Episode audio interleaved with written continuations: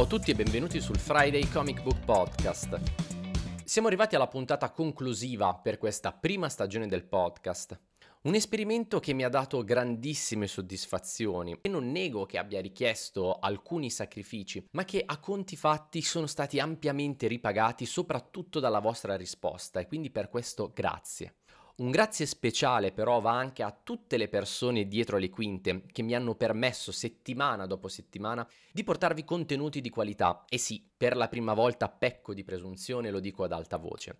Quindi grazie a Bianca per il logo e per le grafiche, grazie a Tommy per la sigla di apertura e chiusura, un grazie a Nicolò di Polvere Fumetti e Guglielmo di Pepper Apes, primi sostenitori del progetto oltre che graditi ospiti. Ed ultimi, ma non per importanza, un grazie immenso a Paolo, conosciuto anche come mio papà, e a Marta per il costante supporto, per le correzioni di bozza e per gli infiniti ascolti delle raw cut delle puntate. Ovviamente un grazie va a voi, ascoltatori del Friday Comic Book Podcast, a voi che ogni venerdì avete ascoltato avidamente la nuova puntata, a voi che avete consigliato il podcast ad un vostro amico, ma soprattutto a voi che magari spinti dalle mie parole avete scoperto fumetti di cui non eravate a conoscenza. E di questo non posso che esserne contento e non posso fare altro che ringraziarvi dal profondo del cuore per avermi dato fiducia. Con l'arrivo dell'estate il podcast si prenderà una piccola pausa per riordinare le idee, pianificare nuovi contenuti, così da tornare a settembre più in forma che mai. Intanto però voglio sfruttare questa occasione per consigliarvi qualche lettura estiva, proprio come se fossimo a scuola.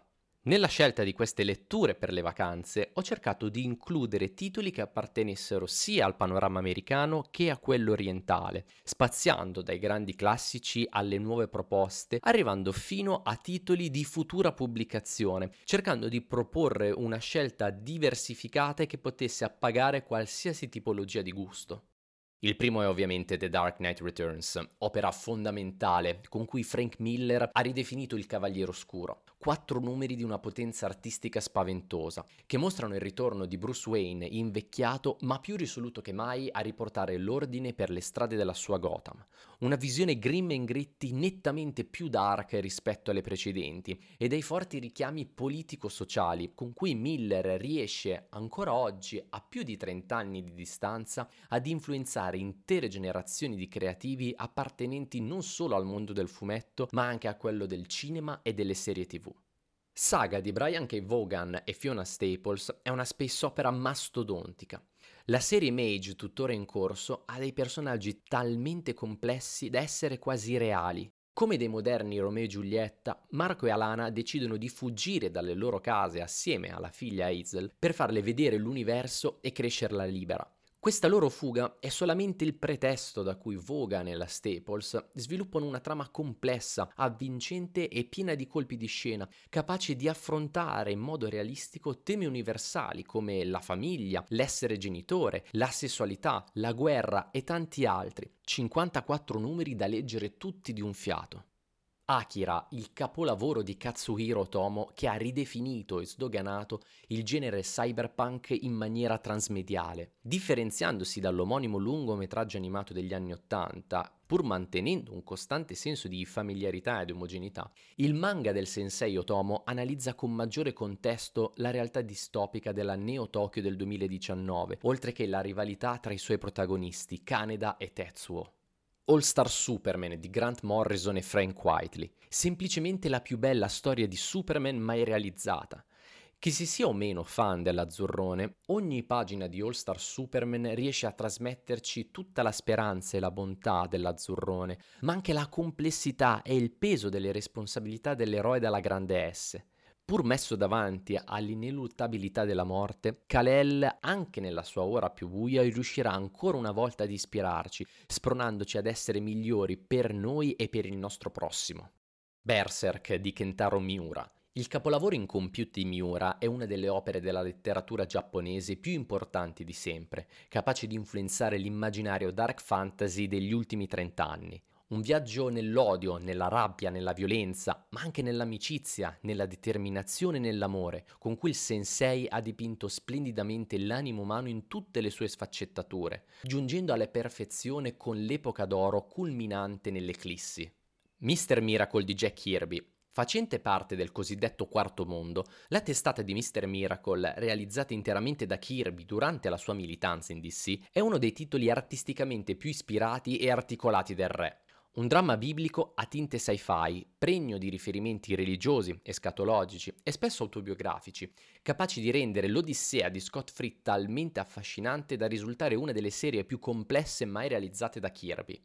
Preacher di Garth Ennis e Steve Dillon, il titolo Vertigo ha monopolizzato la mia estate del 2016 con più di 60 numeri che ci fiondano direttamente nel cuore del Texas dei primi anni 90.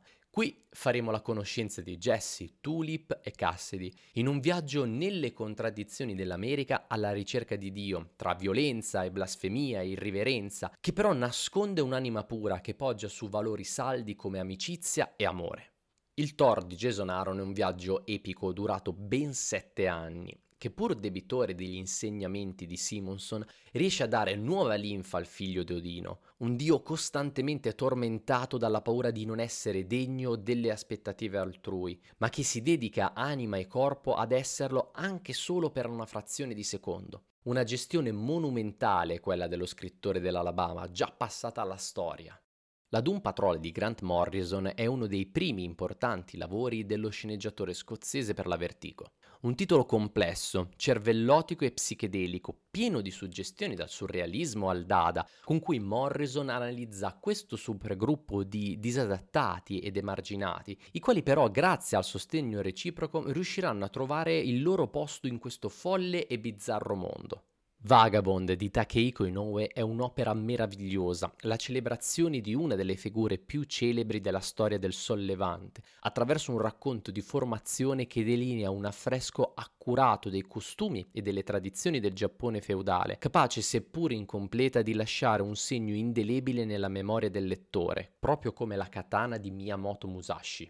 Rorschach di Tom King e Jorge Fornes. Il thriller di Tom King ambientato nell'universo di Watchmen è un titolo interessante e criptico, splendidamente illustrato da Fornes che distaccandosi dall'iconografia del titolo di Moore e Gibbons riesce a conferire un'atmosfera personale e peculiare influenzata dalle pellicole poliziesche di fine anni 70. Crossover, il più recente titolo image di quel ragazzaccio di Donny Cates. È una grande celebrazione del fumetto, delle sue icone e di tutto ciò che riguarda questo medium. Mistero, metanarrativa e tanto fanservice si amalgamano perfettamente in un titolo esplosivo e che punta sempre più in alto numero dopo numero. E siamo giunti al termine di questo lungo elenco di letture consigliate per l'estate 2021. Ora ho davvero finito, almeno per questa stagione. Sono state 28 intense settimane dove spero di avervi tenuto compagnia. Quindi almeno per ora, con l'inizio del weekend e con l'estate quasi alle porte, dal Friday Comic Book Podcast è tutto. Noi ci rivediamo a settembre e come sempre ricordate, read more comics!